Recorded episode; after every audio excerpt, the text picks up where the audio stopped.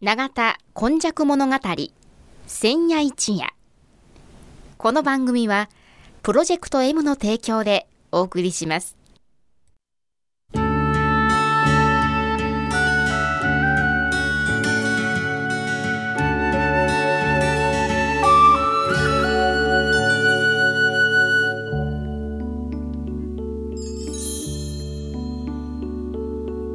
神戸は港があることで多様性のある町となりました。しかしその港というのは神戸港だけを指しているのではありません。山から海へと注ぎ込む川のある地域には素晴らしい砂間が広がり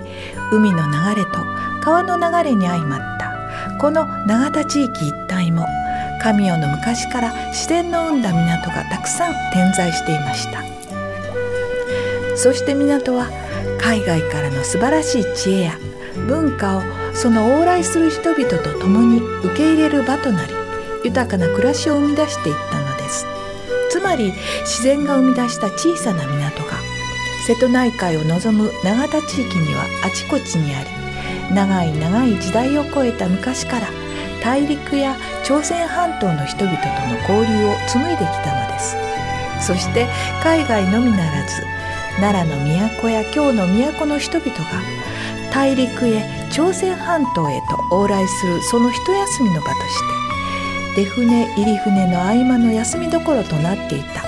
というのがこの永田地域の古来からの多様性を育む素地であるとも言えます。この番組「永田今昔物語千夜一夜」これはこの地域を育んできたこれらの多様な人々の往来とそしてここが住みよいということで定住してきた人々の培ってきたさまざまを一人一人の視点で読み解き解析し永田の多様性これがこれからの時代の大きな力になるというこの地の歴史を掘り起こしながら未来予想図を皆様にお届けするという番組です。毎週土曜日の夜の7時15分からの15分間1995年の阪神・淡路大震災から生まれたこの FMYY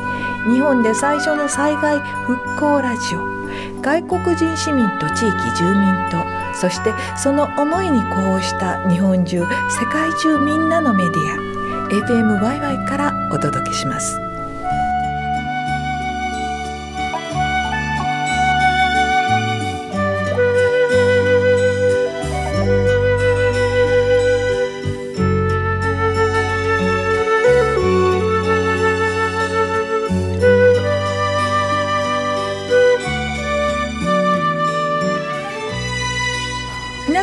にちは、えー、永田今昔物語の時間がやってまいりました。ご案内役は FMYY キムチヤキ。そしてこの回のお話ではこの方です。永田に住んで70年和田寛と申します。よろしくお願いいたします、はい、よろしく、えー、1話2話3話永田は美人が多い。神さんのお話古墳はどこやっていうようなさまざまな目から鱗のようなとかあそんな聞いたことあるわっていうようないろんなお話が続いてまいりましたが第4回の今日はですね永田の大王。そうそうそう。大王さん誰？永田にね、はい、王さん大王がおったんじゃ豪族いうかね、おったんちゃうかというような話なんですけどね、うん、永田はかなり民主的でなんかごっつい突き出たような偉人というのが あんまり 名前が上がってこない。和田さん。素晴らしい言い方ですね。ね。和やかな。和やかなね、はあ、誰もちょぼちょぼやとか。ちょぼちょぼようけおったらすごい力ですよね。そうそうそう。そうなんです。中ちょぼと大ちょぼがおってねちょぼちょぼとおって。それがね、うん、王さんがおったんちゃうかなとほいでね私鉄人28号ができた時にね、はいはいはい、これぴったりね、うん、王さんのガードマンがあんなとこにうまいこと拳を振り上げて立っとんなと思ったんよ。あ鉄人28号はガードマンガードマンガードマン、守る人。守る人って拳上げてね、はい。うん、でなんでか言うたらあの JR の北側、うん、松野という松野町というありますね。あそこはね、はい、あの古墳を研究したり、あの、そういうね、うん、古いもん考古学みたいなやってる人のはもう常識でね松の古墳松の遺跡っていうね豪族のね遺跡が出てるんですよ。なんかあの震災があって再開発するところで、はい、掘ったらすぐに掘ったらここもっていうふうに今そ聞いた鉄人28号のね、はい、ところもしばらくね、公園で掘ったら穴が出てきて、うん、住居跡とか田んぼ跡とか。出てきてね、あの辺りはもう全然、あの開発が進まんちょっと1年か2年は猶予してくださいという地域になったんやけども、ね、JR の北側のね松の遺跡はね、もう住宅が建っとんやけども、あのえーと、精神中央のところに考古学博物館みたいなのがあるでしょ。あ,、あそこ行った模型がえー、これ永田もうちょっと永田の区役所に置いてあるどうや思うぐらいの精巧な模型があるあそうですか。かやぶきみたいなやつで、はい、神殿作りってあるでしょ、はいはいはい、あの伊勢の伊勢神宮のなんか内宮とか下宮の柱が柱あって高床になってて、拭い。てあると、あれがねあったんであったんよ。松野に。ああ松野遺跡の。でそこがね、はい、どうもやっぱり豪族王さんの住居やったと。いうことでねそれがやっぱり4世紀5世紀300年代400年代、はい。えー、で古墳ができたのも350年ぐらいやと言われてるからああいう古墳時代に王さんがおったと。で王さんがねどこまで広かった言うたらあの極端な話する人はあの念仏山古墳はね、はい、舞妓ぐらいまでね、うん、いう勢力があったとかあるんだけども、まあ、舞妓というのは一つはあの辺りがあの畿内いう近畿との境だったから、ね、あのご質が古墳もあるんだけども、うんうん、ともかく大きな力を持った豪族がおったと。まあでもあの大和田の泊まりと言われるぐらいね、はい、あのいい、港があるから、ね、港があるから、はい、やっぱり、え大陸からの,、あの流通っていうのもあって、ただねその時の豪族言うたら、うん、なんかええばり腐ってね あの飯持ってこいとかね、はい、酒型なんとかね、はいはい、いうようなイメージの豪族じゃなしにね、はあ、あそこのちょっと田んぼに水がちょっときいひんねんけど困ってますせって言うたりね、うん、あの要はあそこ喧嘩してますねんと雨降ったら流れるけどあっち側の田んぼきれいに土手張らなあかんのちゃいますかとかね、うん、そういう治水とか、あの土地争いとか、いうのをうまく収める、うん、あんたに任すわと、うん、なんか自治会長みたいな。感じのねどうも王様ねなんかえばり腐ってる豪族まあ建物は綺麗に残ってるからね、さぞかしそら普段普通の人が食べているようなひもじい思いじゃなしに、うん、美味しいものを食べてたと思うんやけども、はい、やってることは自治会長か永田区長かぐらいのうん、あの権限やったんかなということなんですけどね。なんでわかるんですかそれそれはね、うん、あのその役割が何であったかいうのはあの永田の方には書いてないけど、うん、よそのあの豪族の本にはその書いてて例えば区分田なんかを与えるとかいうのが後の時代に出てくるんやけど、区分田ってあの田んぼの区分ですね。その時条理制をするとか、はい、あ条理っていうのはあのこの縦縦横横の。みたいな。でその尺はあの駒尺いうて、うん、あの朝鮮半島から伝わってきたやつやと、うん、で朝鮮半島はあの大陸の方から技術を輸入したと、うんまあ、全ては中国から。中国から。いうようなことの中で、うん、その豪族の役割というのも、うん、まあ言うたら中国とか朝鮮半島と同じように治水とか、田んぼの世話とか、農業の世話をする時から要請が出てきたと。はい。いうようなことが言われてるんですね。まあ食べていかなあきませんか。らそこが一番大事なことかもしれませんね。はい。はい、食の確保。そうですね。うん。それで僕はその豪族の名前を永田の長から取って長さんとも言ったり中さんとか 言うたり分かりやすくしてそれぐらいの親しみがあるような、はいうん、なんかごっつふんどり返ってる人やなしにあの街をきれいに見てくれてる人っていうことからしたらね、永田さっきこの前の放送でも言いましたけども兵庫と永田長兵庫と神戸やっぱり港川のところで随分と違うとお供軍と言うてた時代があってお供いてね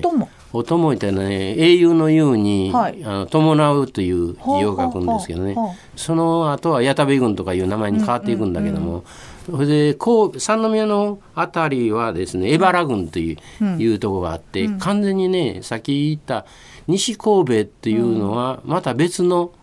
あの土地の系列だったんです土地柄が違う違うんです初めからね。これでね如実にね今僕永田一生懸命やらなあかんな思うんやけど、うんうん、歴史の神戸でもしてる人はね、うん、東寄りの人が多いんよ。三宮とか東灘とか。だから永田は置いてきぼりにあのされてるいうか、うんうん、あの気持ち入れてしてくれるとかなないことはないんだけど、うん、で書いてある本見たらね「うん、あの卑弥呼の鏡」で出てきますやん。はいはい。ね、ええ、ああいうあの上の人から鏡をもらった方が、うん、上にあの、はいはい、偉いあの卑弥呼側いうか、大和側に近い人やと。で東神戸の方は行さんその古墳を折ったら出てくると、うん、西神戸の方は鏡なんか全然あれへんと。だから辺境の人やと。まあ辺境と言われた方がええんやけどね、うん、だけど辺境の良さは何があるか言うたら、中央の人があんまり構えにきひんと。土地もあんまり見にきひんと、うん、我々だけで何か収めていかないかんいう自治の自治の精神が出てくるんですよ。これあの95年の阪神・淡路の時のあそう。永田のあの自治の。自治のすごい動き方。そうそうそう。王国を作ったらどうやぐらいのみんなね、うん、だからね、うん、あの僕はそのなんか鏡が出てこないというお墨付きということではないということですね。橋の方、うん、橋の方はね、自治が自分で、まあ言うたら好きな勝手にやってても少々許されるとかあるいは工夫が出てくるとかいうことでね。それでよその人も入り込んでくるからなるほど。岡山からあるいは半島からとか、あの沖縄からとか来るからね、随分と面白い町になっとんちゃうかなと。なるほど、うん、え中央とのパイプっていうのもとても大事ですけれどもそ,、ね。えー、それだけではなくてやはり自分たちのローカルを生かしていく、はいはい、自分たちの力は何なんや、うん、ここの土地にはどんな力があるんや、そういうのを、まあ、そこの中でやはりあのわやわやわやわやではなくて、大ちょぼ中ちょぼの人たちがさまざまにこんな知恵ありますよとかあんな知恵ありますよっていうふうに集めるというところの良さっていうのが、はい、このやはり西の神戸と言われるところにあるんやでっていうことですね。ねまあそういうようなところはあのいろいろな資料の読み方でこんなふうに見えてくる。その通りです。読み解き方。読み解き方だやと思うな。あっちの方羨ましいって見るんじゃなくて、ね、鏡なんやないかと思わんと。鏡いるんか？っていうことでやっていくという読み方の違いっていうのも知ることができました、はい、えー、第4話永田にもおさんおったんやで。おったんです。はい。鉄人さんもおりましたという話でした、うん、えー、今回のこのお話していただきましたのは永田のちょぼちょぼの和田館でした。はい。では来週もまたこのちょぼちょぼ話続きます永田今昔物語千夜一夜この番組はプロジェクト M の提供でお送りしましたテクテク歩く土地が揺れ。Bonjour, vous êtes en communication avec FM Bye Bye, en direct des studios du Takatori Community Center à Kayun dans le district de Nagata en Kobe. こちらは FM ワイワイです。神戸市長田区海運町からお送りしています。あなたも FM ワイワイの仲間になりませんか？FM ワイワイでは永田の街永田の人々の放送局としてインターネットで放送を続けています。FM ワイワイでは一緒に番組を支えてくださる会員の方を募集しています。詳しくは FM ワイワイのホームページをご覧ください。